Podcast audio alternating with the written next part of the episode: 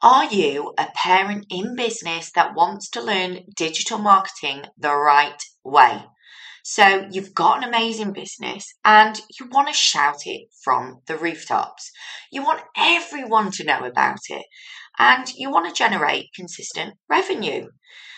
You love the idea of your business working for you whilst you are busy making memories with your family. The one thing stopping you is digital marketing. From SEO to blogging, from creating your own digital courses to creating podcasts that parents will love. My Bump to Baby has the solution. We have launched our digital marketing, marketing academy and it is designed for parent focused business owners to grow and scale their business with ease. Our Academy can be accessed from anywhere on any device, which means as a busy parent in business, you can learn on the go with our bite sized, straight to the point videos. Join us today by visiting the link below and have seven day free trial on us to see if the area is right for you.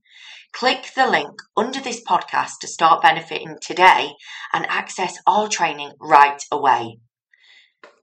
We look forward to seeing you in there and teaching you everything you need to know about digital marketing for parent focused businesses. My Bump to Baby is one of the UK's leading parenting platforms. You can find local pregnancy to preschool groups, classes, and lessons wherever you are in the UK. Not only that, but you can read our honest reviews on the latest products, days out, and services that you as parents need to know about. We also work with trusted financial advisors, family law solicitors, and now estate agents too. If you would like to find your nearest trusted expert, head over to www.mybump2baby.com. Are you a parent looking to start a small business? Perhaps you've no idea where to start. Or maybe you've already got a small business and you're struggling to take it to that next level. My Bump to Baby is here to support you.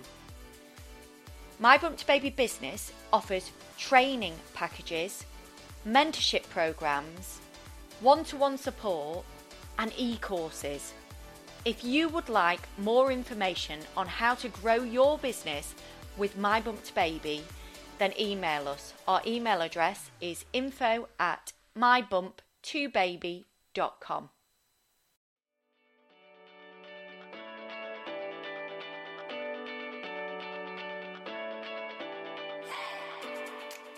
Hello, and welcome to My Bump to Baby Expert Podcast, where we bring experts from all over the UK to answer your questions on everything pregnancy to preschool.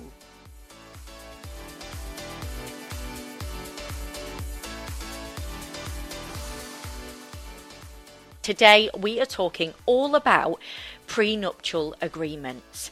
Today, I am joined by Eve Geere, a senior associate from Parfitt Cresswell, and she is going to be sharing her knowledge with us on prenuptial agreements, and hopefully, she answers all your questions.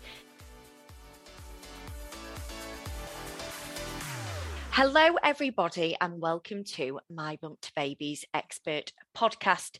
Today, we are talking all about prenuptial agreements, and I am joined by the lovely Eve Geere, a senior associate from Parfitt Cresswell. How are you, Eve? I'm well, thank you. Good. I'm very excited to speak to you about this subject because I imagine it's a bit of a minefield for some people. It certainly can be, yes. So, Eve, can you just tell us a little bit more about you and, and what you do for Parfitt Cresswell? Yes, certainly. So, I am a solicitor in the family department. I'm a senior associate. So I conduct work in the family field exclusively. So it's really anything associated with the family home. I advise clients on divorce and separation, any children matters, parties that aren't married or in a civil partnership but perhaps are living together. So cohabitation issues. And also, I assist clients in relation to injunctions. So if there is any domestic abuse situations, I can assist clients applying to the court to get the protection that they need.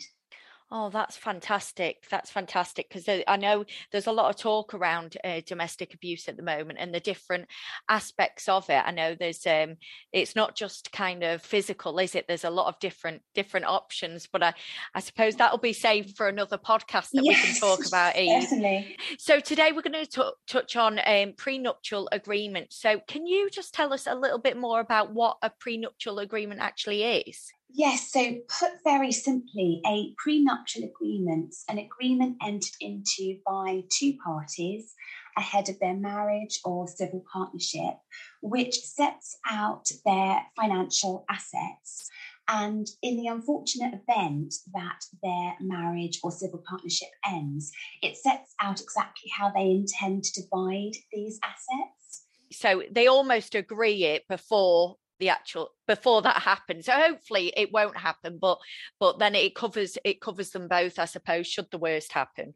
Absolutely. It's almost like an insurance policy. It's a form of relationship planning. So you hope, of course, when you're entering into a marriage that nothing is going to go wrong you're going to be together forever.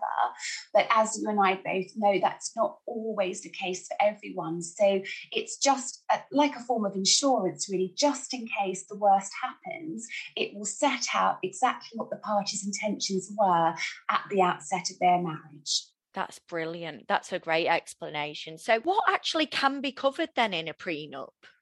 So typically, it will set out the assets of the parties, and the assets can be property um, in this country or abroad. Um, typically, a, a, couple will share a, a, home together, so that would be known as the family home, but they may have other investment properties as well.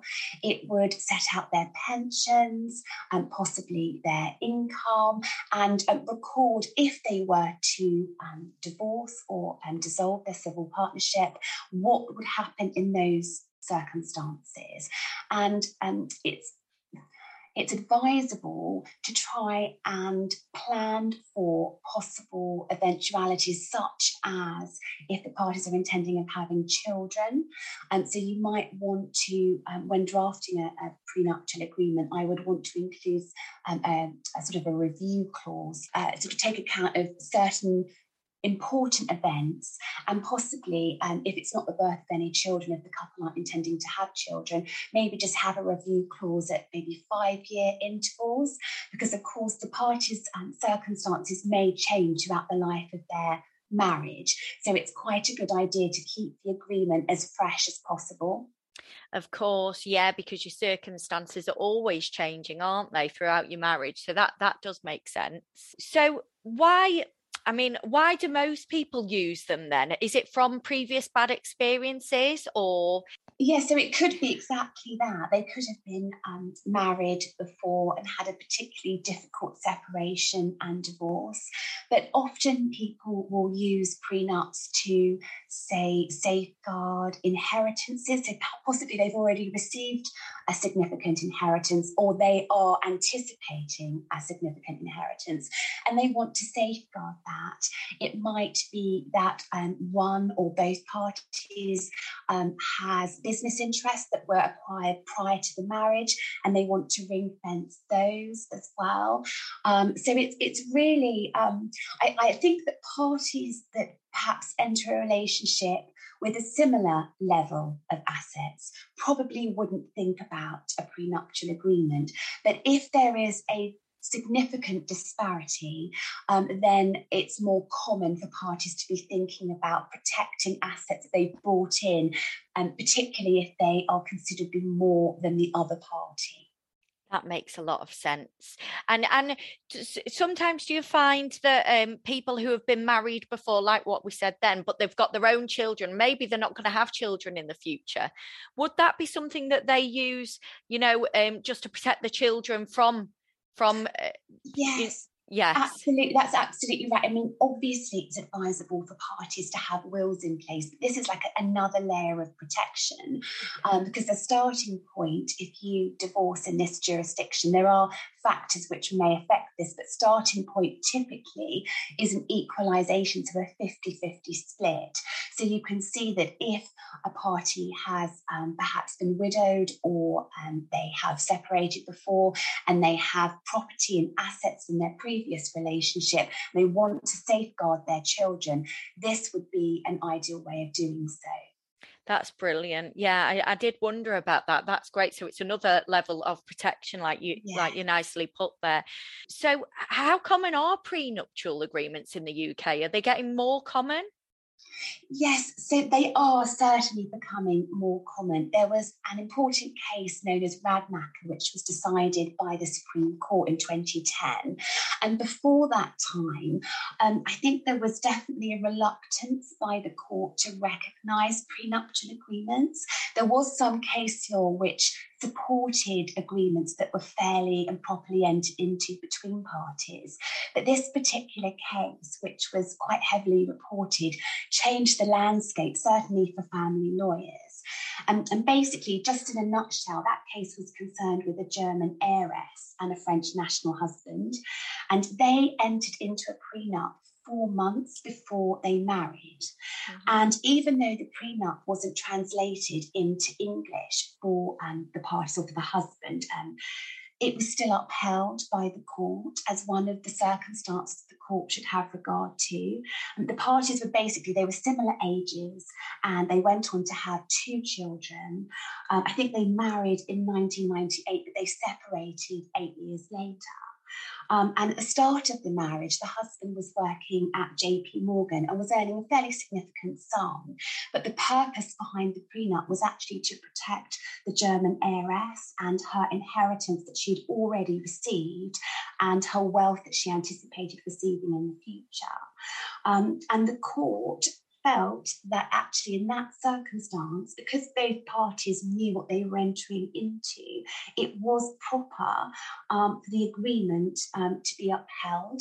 The only um, matter to, to raise in that regard was it didn't make provision for the ch- uh, parties' two children, so they'd gone on to have two children. And so there was an adjustment by the court to take account of the children's needs. Mm. But basically, the Supreme Court set out in that case quite helpfully how nuptial agreements should be treated.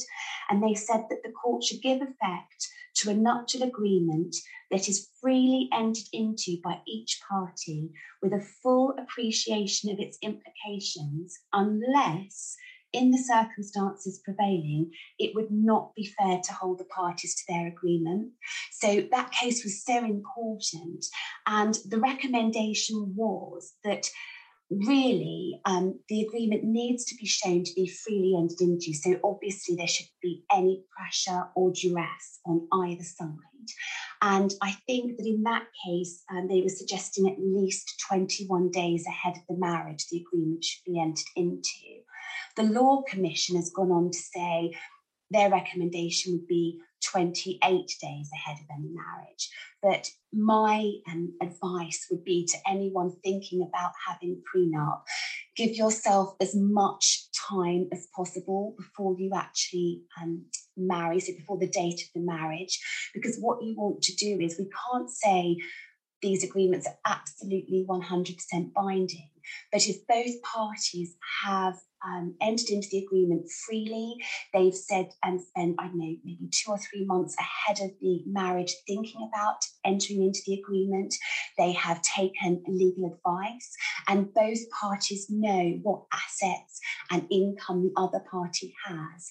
Um, I think there's a very good chance of a court upholding that agreement.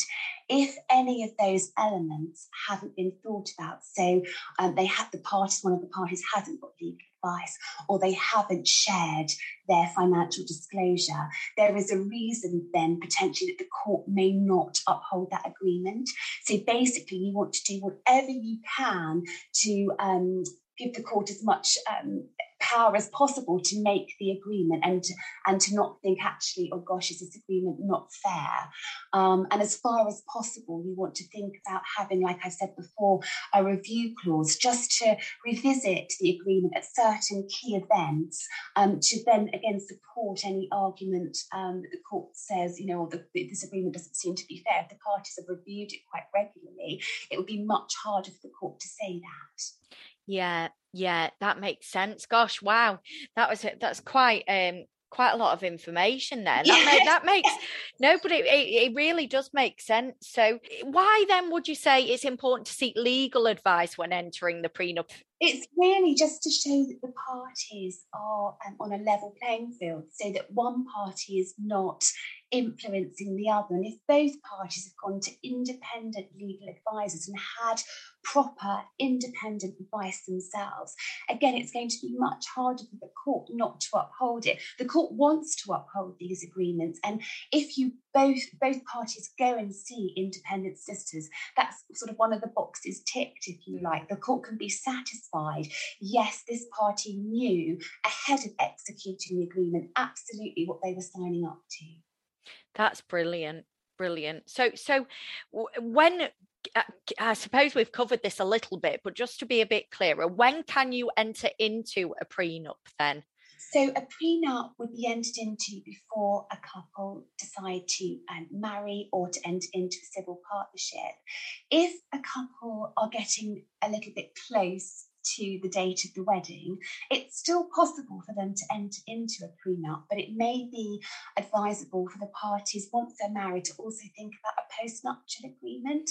So um, that is that can mirror entirely the terms of the prenup, um, but it's just to safeguard against these arguments that I've just raised about there being any pressure or duress, because you want to be able to say to the court, look, um, you know, we absolutely knew what we were signing up to, and if it was on the eve of the wedding, much better to have another agreement after the parties of marriage, recording exactly what they've signed up to, but demonstrating to the court that even once they were married, this is absolutely absolutely how they want to deal with their assets in the unfortunate event their marriage does break down.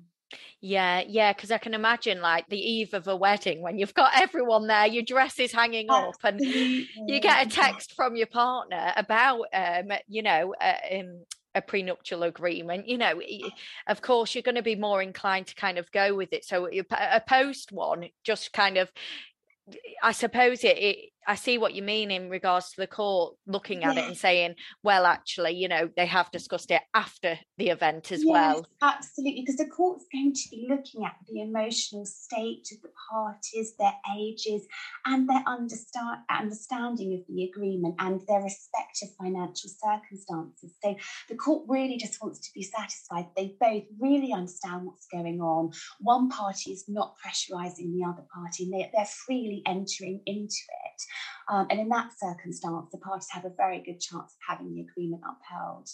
That's great. That's great. So, so with prenuptial agreements, then, are they legally binding as such? Then, so they're not only in as much as um, it takes really for you to obtain a decree absolute and a financial order approved by the court for it to be binding. So, um, whilst a prenuptial agreement is a good insurance policy because it's impossible for parties to crystal ball gaze entirely. And there may be circumstances which come up which the parties don't expect. The court still has to retain its discretion to look at all the circumstances of the case upon a, a relationship breakdown. So I think that if the parties enter, sort of go through the steps that we've just talked about, so um, enter into the agreement as far ahead of, of the wedding as they possibly can, disclose their assets, income, and liabilities, get independent legal advice, and basically show the court that they've done um, everything within a timely manner. They've, they've ticked all the boxes. Um, it's likely the court's going to uphold it. But if the agreement hasn't taken account of, let's say, children being born, the court is always going to prioritise the needs of any children, and needs basically gazumps all. So the agreement fundamentally has to be fair. Um, so if the agreement is not held to be fair, then the court won't won't um, honour it. Um, so it's, it's better to have a prenup than not.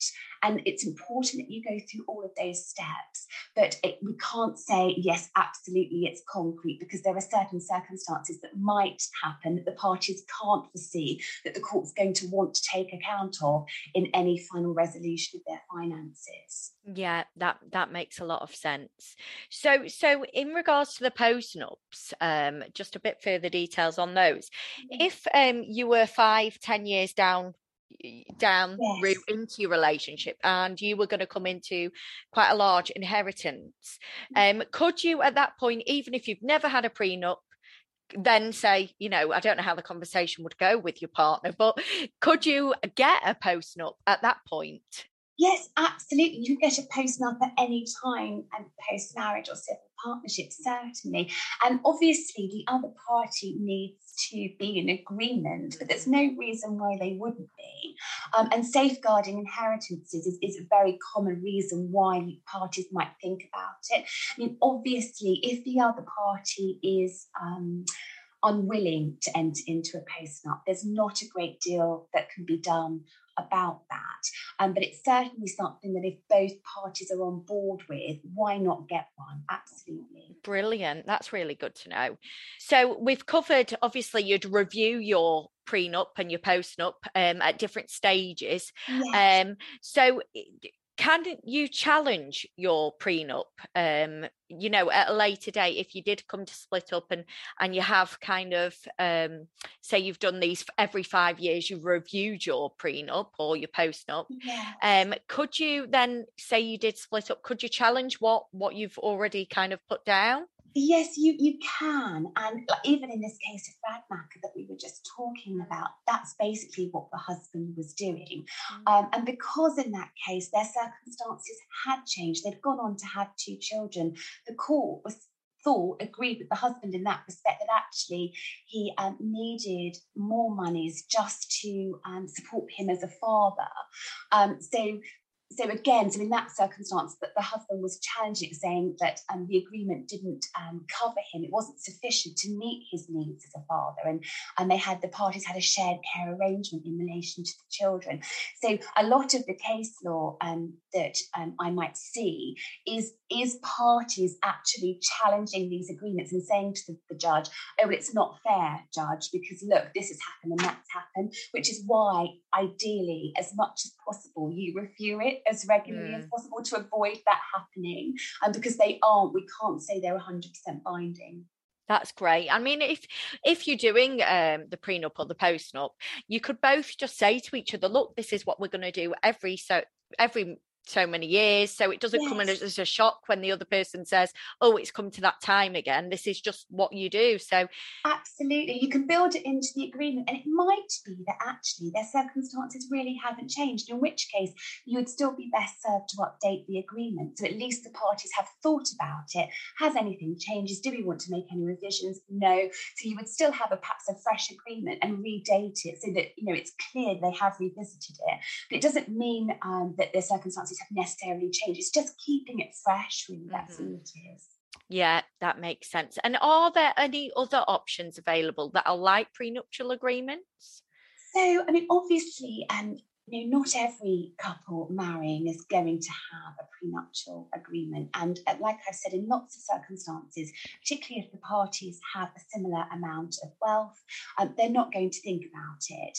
Um, but I suppose if um, if a couple were thinking, well, actually, if we're not going to get married, we don't want to enter into a civil partnership, but we are going to live together, we're going to cohabit, it might be advisable for them to enter into a living together agreement, which again, it's not binding, but it's going to show um, what their intentions are at the outset of their relationship. And certainly, if a cohabiting couple are purchasing a property together, for example, um, and one party might be putting in more of the deposit and so on.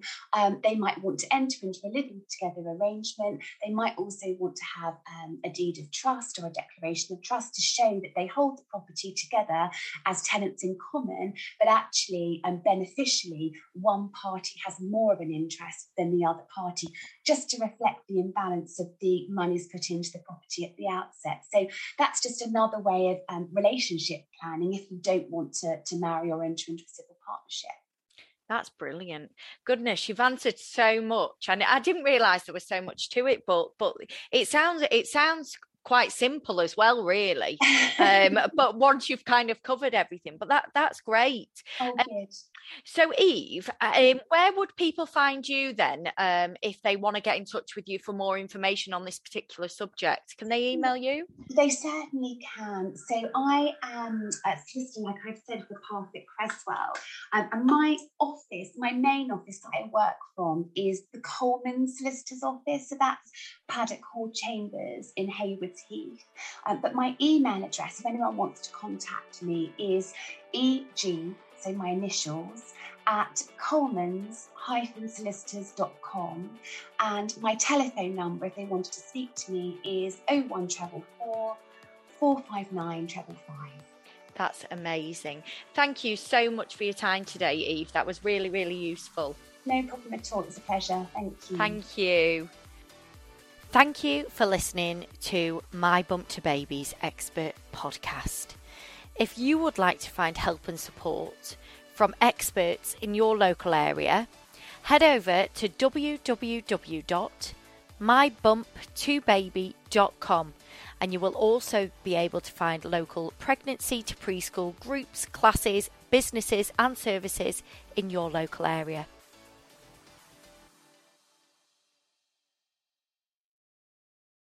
Wondering what's on in your local area?